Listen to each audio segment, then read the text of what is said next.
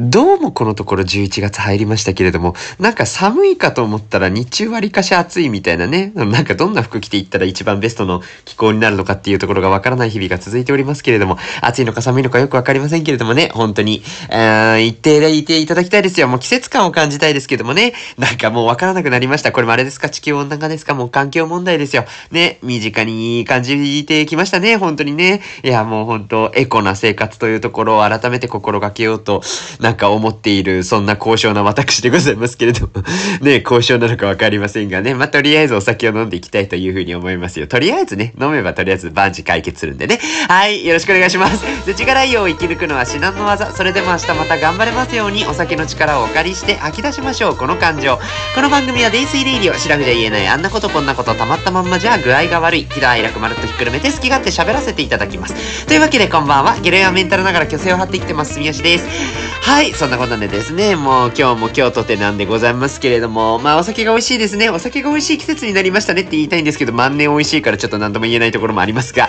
まあまあまあこの季節、冬に向かっていくにつれまして、まあね、日本酒とかお好きな方だと熱燗に寄ってくるところもあるかとは思うんですけれども、私、愛も変わらずビールというところを堪能させていただいてる次第でございますよね。ほんとなんて言うんですか、まあ寒くなればなるほど、その苦味の深いビールというものが美味しく感じる今日この頃になってまいりますよ。わかりますか？これはなんか伝わるかどうかはわかりませんけれどもね。これ夏場だと結構喉越し重視というか、こう、あっさりこう、ガクガクって一気にガッといけるようなね、あれが美味しかったりもしますけども、だんだんこう、味わい深いビールというものをこう、舌の上で転がして楽しむ時期になったと申しますか。まあね、少しちょっと温かみのあるお部屋なのかお店なのかで、えー、なんか色々とね、語り合いながらね、この冬の夜のちょっと明かりのぼんやりするようなイメージのところで、ね、味わい深く飲んでいくというのがたまらないわけでございますけど、そうするとなんかこう、ポップの深みとかがあるようなね、ビールがとても似合ってくるようなね、そんな季節ですよねっていうようなお話でございますけども、何のお話なんでしょうか？はい、私もだんだんで着地点がわからないまま話し始めたので、さっさとお酒の紹介移りますね。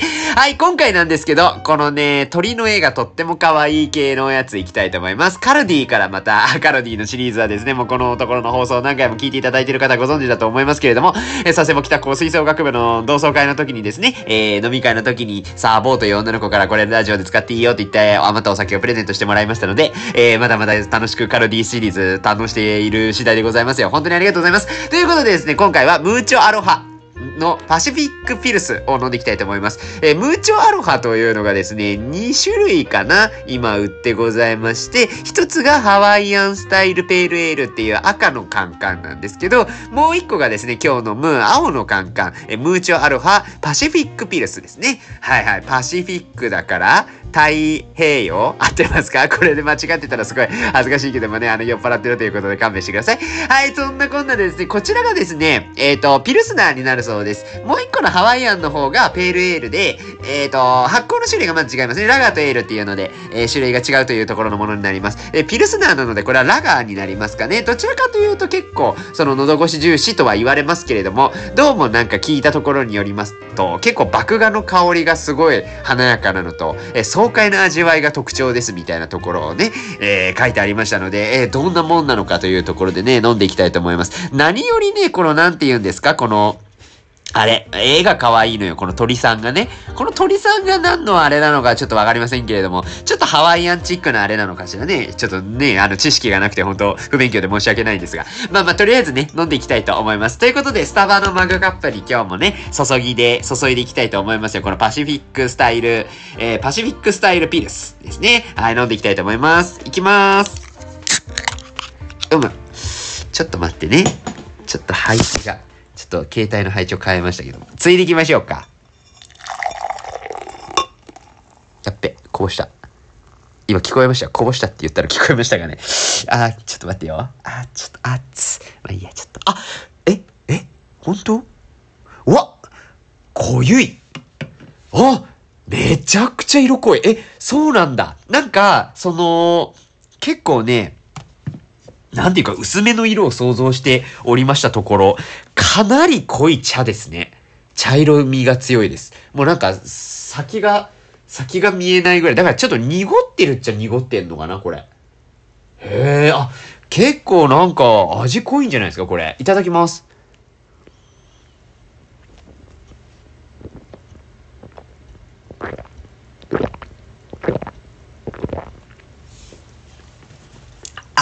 これうめえな。なるほどね。うおー、これは味わい深い。味わい深いじゃないですか。あらあらあらあら。うん、確かにその喉越し系の、喉越しの良さみたいなところはすごい感じるんですけど、私が感じてるところでいくとですね、結構、わ、思議、甘みを感じるようなポップなんですよ。結構ですね。思ったより、ちょっと待って、おかわりもうちょっと都合。なんか、結構ね、味わい深いんです。何回も言って恐縮ですけど。うん。わあ、すごい美味しい。何杯飲んでもこれ美味しいじゃない。なんか思わずね、食べてる気分。なんか本当に食べてる気分で飲めるビールですね、これね。わあ、不思議、これ。確かになんか、なんて説明したらいいの？この、もうご飯なんですよ。ほらね、なんかね、本当にご飯食ってるみたいに、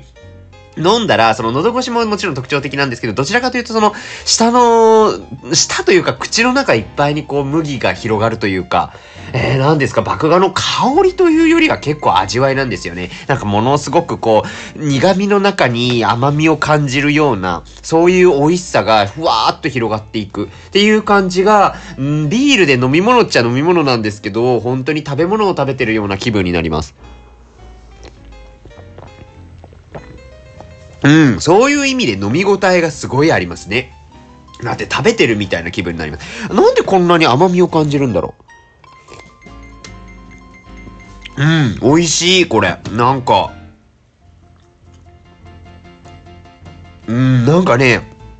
そうそうそう。深い苦い。もちろんその、めっちゃ、あのー、何ですか、レモンビールみたいなイメージの、そういう酸味と甘みのフルーティーな感じっていうよりは、本当にそのなんか麦の苦味っていうところを感じていると、なんか実は味わっていくうちに、その、なご飯めっちゃ噛んだら甘くなるじゃないですか。あれっぽい感じ。そのなんか、実は結構甘みが隠れてましたみたいなね。そういう趣深さっていうものを感じるビールなのかなっていう気がいたします。こういう、こういうこじゃれたビールはいいですわね。なかなかなかなかこうね、ゆっくりこのビールを堪能するという時間、ね、日常で作っていくの大変じゃないですか。こういうのがあると良いでございますね。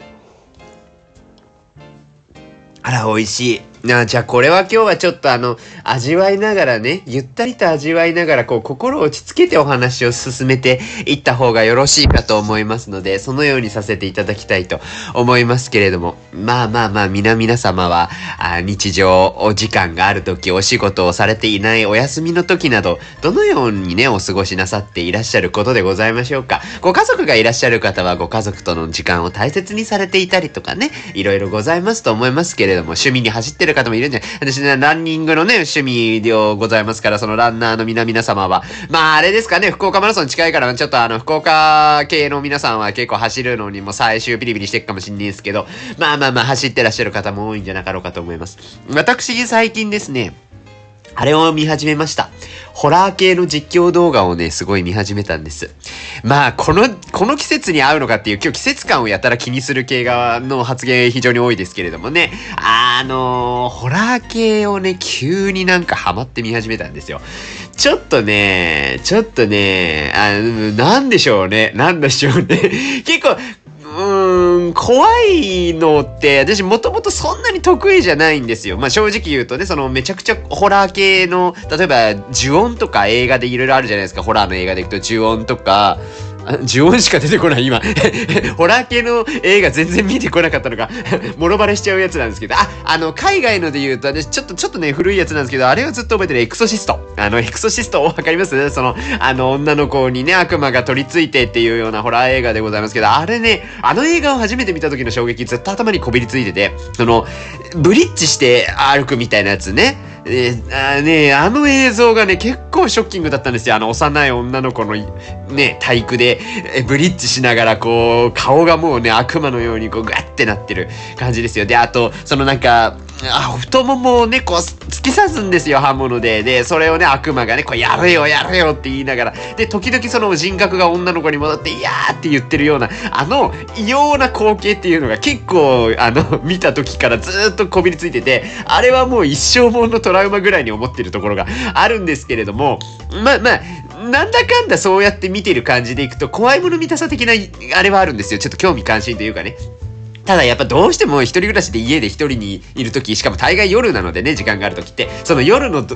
夜にめっちゃホラーの怖い映画を見れるかって言われたらそんなこまでのメンタルないんですよ。まあゲロヨアメンタル一応名乗ってるものなのでね。なので、えー、どのぐらいがちょうどいいかなっていうのを考えた時にこのホラー系の実況動画ってですねかなりちょうど良いというかその要は実況していただいているのでもう一人いるんですよ見ている人が。その実況している人と自分が一緒緒に、そのホラーのゲームであったりとか、まあ、ホラー作品、ホラーノベルみたいなところを堪能しているっていうような感覚になるので、一人じゃないっていう分、ちょっと安心感があるんですね。な、その辺で、割と最近そういうホラー系の実況動画を、えー、よく見るようになりました。まあまあ前もちょこちょこ見てたんですけどね、改めてここ最近急にその辺の視聴率がめっちゃ増えておりまして、うん、なんかね、こう不思議な世界というところをちょっと見たいなと思った時には割かしよくね、あの、お時間使わせていただいてるところあるんですけれども、結構何人かこの好きな実況動画の方っていう方が何人かいらっしゃいまして、軽くご紹介介すると、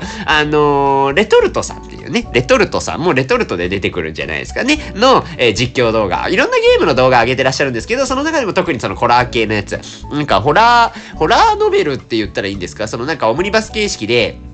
ホラー系のお話が何編か短いものがポンポンポンポンってあるようなやつを実際にこう読みながら実況しながら教えていただくっていうそういう YouTube の動画されてるんですけど、あのー、レトルトと、レ、レ、言えなかった。レテ、ちょっと一回、一回下潤しますね。すいませんね。そうそう、レトルトさんのね、動画は、なんか不思議なんですけど、結構マイルドになるんですよ。怖い動画が。これはなんか、うん、悪口言ってるように聞こえるかもしれないですけど、程よいんです、私にとっては。やっぱどうしてもね、その、怖いやつを100%怖い純度で見れないっていうところもあるから、ちょっとマイルドにしたいんですよ。っていう時に結構レトルトさんの実況って、うん、割かしその、あの、何ですか、その、世界観を崩さないというところ、そのなんか、お話の中でも全然なんか、ぶ、ね、あの、ホラーの感じをぶち壊すみたいなことはないんですけど、なんていうか、ところどころ入れるその解説というかツッコミみたいなところが、わりかしその、ちょっと、ちょっと一歩 ギャ、ギャグテイストがあるというか、わりかしこう自分たちの身近に感じられるような もうね、親戚のニーヤンみたいな感じになるって感じがするので、結構ね、そのなんか、安心して見れるというか、その動画自体も。あのめっちゃ怖いシーンでも、ちょっとそのツッコミで、なんかちょっと思わずくすりと笑ってしまうような感じにまでなれれるっていうところが、わりかしそのホラー苦手だけどちょっと興味あるジャンルの皆皆様においては、ちょうど良い動画になってるのかなと思います。私結構今レトルトさんの動画いろいろと見てまして、最近もなんかそのオムニバス形式のホラー系のお話を上げてらっしゃったので、今それをちょっと見てたんですけど、やっぱり、ね、そのまんまストレートにその元動画とかは見れないので、あの、楽しませていただいておる次第でございます。とか、あと、うんもうちょっとこう、エネルギッシュな方でいくと、キヨさんとかいらっしゃいますよね。キヨさんって、キヨっていう名前の、えー、ゲーム実況者の方。もう結構本当にアクションものとかもいろんなゲームされてますし、他のゲーム実況者の方とのコラボ動画みたいなところも上げてらっしゃったりするのも知ってるはいるんですけど、中でもやっぱりちょっとホラー系のやつに特化して私はちょっと拝見させていただいてて、キヨさんはどちらかというと結構まくし立てる系なんですよ。で、割かしその 語気が強いというかね、結構バラーバラバラバラバラバーみたいな感じ 伝わらんね、伝わらんけれどもね、これよかったら見てください。キヨさんのね、えー、ゲーム実況動画とっても面白いので見ていただければと思いますけど、まあこれもさっきと同じでちょっとホラー系なんだけれども、結構その、強い動きでいろいろ喋ってもらうからこそ、あの、頼りになる兄さんというような感じがするというかですね。どちらかというとレトルトさんが、その明るめの兄さんっていう感じ。その、ちょっと、ちょっと抜けてる系の、ポン、ポン、ポンコツって言ったらダメね。そのなんか あの、明るい系のお兄さんに対して、キヨさんはどちらかというと頼りになるというか、うん、そういうお兄さんの感じを私は感じてるんですけど、結構ね、よくよく見てるとゲームのその、編集みたいなところもかなりお上手というか、そのなんかその自分のコメントに合わせて上手にこう切ってるから飽きないような仕組みっていうところも結構あったりするんですよね。だからその辺も結構好きで、あ、本当だ、これ、これ面白いなみたいな。で、自分が実際 YouTube の編集とかを、まあ今全然クソサボってるんですけど クソサボりの状態であんまり言うのもおこがましいところありますが、結構その参考になるというか勉強させていただいてるところも実際はあったりしてて、まあそのホラー動画を堪能するという目的もあるはするんですけど、結構普通に動画として楽しく見ているなっていうところはあったりします。がっつりホラーな気分というか、もうちょっとホラー要素強めっていう時は、私意外とその、あのー、ゆっくり実況系のあの機械、あれ、あのね、私全然仕組み分かってないんですよね、ゆっくり実況系って。あの、機械が喋ってるみたいな、あれあるじゃないですか。あれでやられているスターアイランドさんっていう、これもホラー系のやつがお得意の動画実況者の方がいらっしゃるんですけど、これもなんか、そのなんか機械系でやられたりとか、地声でやられてるやつもいくつか動画としては上がってるんですけど、結構その、何ですか？機械系でやってる時のそのスピード感だったりとか、言葉のチョイス、言葉のチョイスかな？一番は結構ね、独特の言葉チョイスみたいな感じが、えー、すごくいいなって思っている実況者がスターアイランドさんっていうような方で、この人の動画はね、割かし結構怖いところはそのまんま怖い要素そのまま残してる感じがするので、怖いの大丈夫だったらこっちでもいいのかなって気がします。ただ、スターアイランドさんも結構その、あのー、返しというかその 端々にね、コメントを残す感じとかは結構良かったりするし、あの、あまりにもグロいものっていうものに対しては、結構ちゃんとモザイクとか、もう最低限視聴者の人が、え、ここまでのレベルだろうみたいなところで配慮して編集していただいているので、そこもまあ安心して読めるかな、読めるというか見れるかなっていうふうに思ってる次第でございますかね。この辺ね、やっぱりちょっとあの、何でもかんでも純度100%でお届けされると、私もう本当におしっこちびっちゃいますのでね、あの、その辺は、その辺はちょっとね、難しいんですよ。コントロールというところが難しいんですけれども、もう本当にこういった動画の配信者の皆さんのおかげで、あの、ホラーの作品を堪能させていただいてる次第なところはございますかね。なんていうかまあ、その、怖いっていうと実はちょっと、なんかね、あんまりしっくりも来てなくって、なんか結構その、例えば、暗い夜道から、あの、血だらけの女の人がバーンって出てくるみたいな。で、思いっきり大きな音でバーって驚かすみたいな。あれ苦手なんですよ。そういう系じゃないのね。だからその、なんか急に手が出てくるとかね、引き出し開けたら皮入ってるとかね、そう、そういうのはちょっと苦手なんですけど、どちらかというとそのなんか七不思議的な感じ、なんかもう、都市伝説みたいなのが結構好きなんですよ。そのなんかもう、え、本当にそれあったのみたいな。なんかその、現実と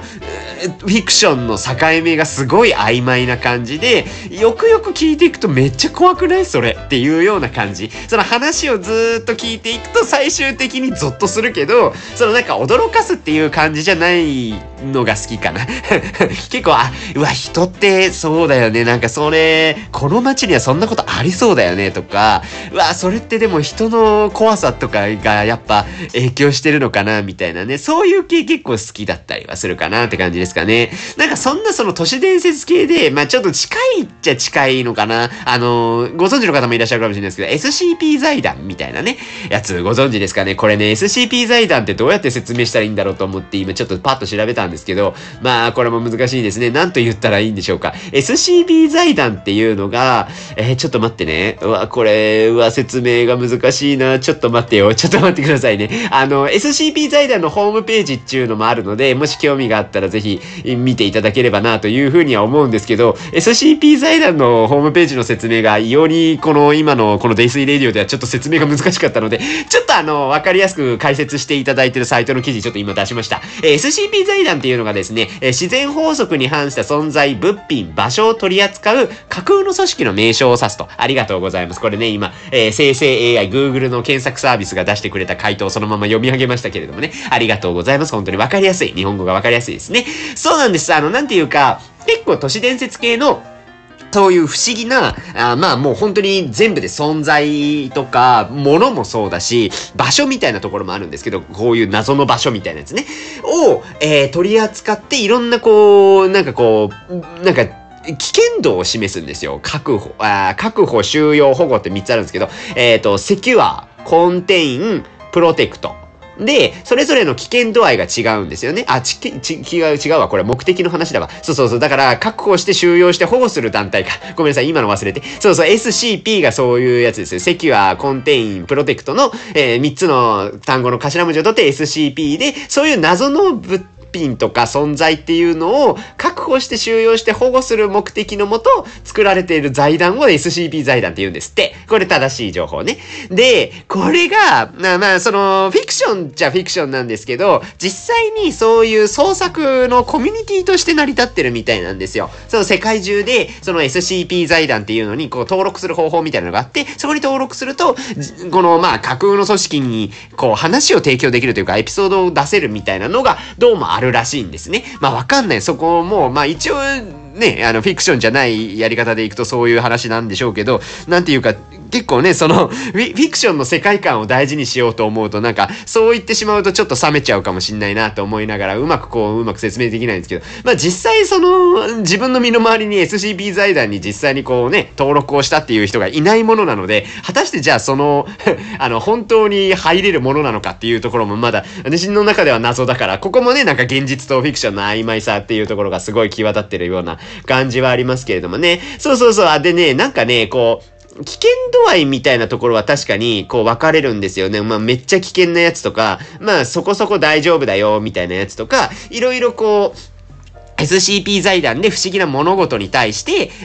ある程度のレベル分けをするみたいなやつですね。でも当然レベルが高くなってしまうと、すごい危険ってなるので、注意が必要みたいな、まあことが書いてある。もう注意のしようもないでしょうけどね、こんなものに出会ってしまったらね。結構いろんな、本当にそれこそ興味がある方は SCP 財団のホームページでいろいろ検索してみると、いろんな面白い情報とかが載ってるので見ていただければと思うんですけど、なんて言うんですかね、その中でもいろいろある中で私が妙に覚えてるのは、批判的なトマトっていうやつがあるんですよ。このね、不思議、これな、まあまたね、不思議ですよね。批判的なトマトっていうのが、まあ、何なのかっていうと、あのー、これトマトなんですよ。もう本当にトマトなんですけど、そのね、冗談を言うと、なんかすごい勢いでトマトがぶっ飛んでくるんですって。え、これ説明難しいって。えー、ちなみにですね、SCP 番号みたいなのが振られてて、SCP-504 っていうやつだそうです。で、オブジェクトクラスは、これでもオブジェクトクラスって書いてあるってこと、あ、これだわ。オブジェクトクラスセーフってあるので、比較的安全な部類として、えー、なっている、えー、まあ、設定されているお話というか、そういうものなんですけど、一応ね、普通のトマトのなんですよ、見た目上は。でも、なんかこう、つまらない冗談を発話した時に、それらがその音源、要は話した人に向かって、えー、最低時速100マイル、要は時速160キロですね、えー、秒速45メートルに達するまで加速して向かってくるらしいんですよ。で、あの、普通にそのトマトがね、異様な速度でぶつかってくるっていうのは、どういう状況になるかっていうと、やっぱこれで怪我をした人が続出しているらしいんですね。わかりますか？その、異様なスピードですから、まあ、時速もね、そんなに速くなっちゃうと、結構危ないんですよ。まあ、なんか、い、なんかこれ今ね、財団のホームページ見てるんですけど、なんか実験の記録とかがあるんですよ。実験の記録で、じゃあその SCP-504 って言われている批判的なトマトに対して、えー、被験者がね、発話をするわけです。ちょっと一個これでいいかな。えー、3つのトマトが道を歩いていました。えー、パパトマト、ママトマト、それに小さな赤ちゃんトマトです。赤ちゃんトマトがちょっと遅れました。えー、パパトマトは怒って赤ちゃんトマトのところへ行って潰してしまいました。えー、そして言いました。止まっとるんじゃない？止まっとるんじゃない。あ、止まっとるんじゃないね。で、その結果、トマトは時速264マイルで、えー、被験者を気絶させたっていう実験結果が出たそうですね。あの、あの、えっ、と、これ、これな、何がこんなに私の中でこう響いてるのかあれなんですけど、その、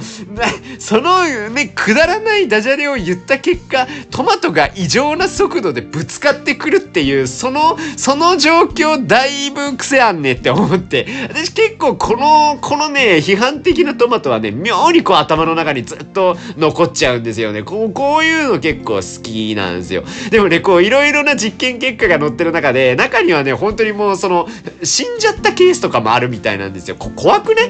トマトで、トマトでね、もうそういうもう病院に搬送とか、ひびが入るとかあるんですけども、本当にね、ちょっと冗談じゃない 感じもあるので、危ないんですよね、きっとね、これね。というところでもこういうトマトもね、あの、トマトに対して何かしらこう、シャレを言うみたいななことはもう皆さんやめた方がいいので、もうトマトは美味しく、美味しく冗談など言わずに食べてください。もしかしたら SCP-504 が紛れ込んでる可能性があるのでね。そんなったらあなたもうほんとトマト向かってきますよ。バンってね。もうちょっと危ないので、ね、気をつけていきましょうということでございます。いやー、そうそうそう、こういう話が結構ね、私好きなんですよね。面白いですよね。本当にそうか、本当にそんなわけないとは思うんですけど、実際あったら怖いので、でもちょっとね、なんか八百屋さんとかでシャレとか言えんなとかね、思っちゃったりするんですよね。そうそうそう。まあなんかそんな感じで結構その、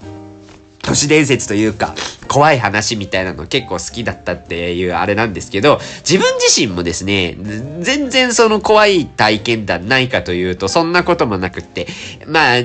ちょっとね、本当は夏の時期とかにこのお話ができてたらよかったんでしょうけども、ちょっと一昔前にあった怖い話少しだけ、あのー、もう好きな方がいらっしゃれば、もしよかったらね、あの、楽しんでいただければと思います。あの、そんな驚かす系じゃないのでね、あの、普通に聞いていただければ。一応実話なんですけど、その大学時代の時に、旅行行ってたんですよ。旅行かな？なんかね、みんなで、えー、宮崎あたりだったと思うんですけど、あ、うん、宮崎やったか大分やったかな。その九州の下の方、下、下の方って別に大分は下の方でもないんですけど、あの、行ってた時の話なんですけど、えー、その時夜だったんですよ。で、山の中割と走ってまして、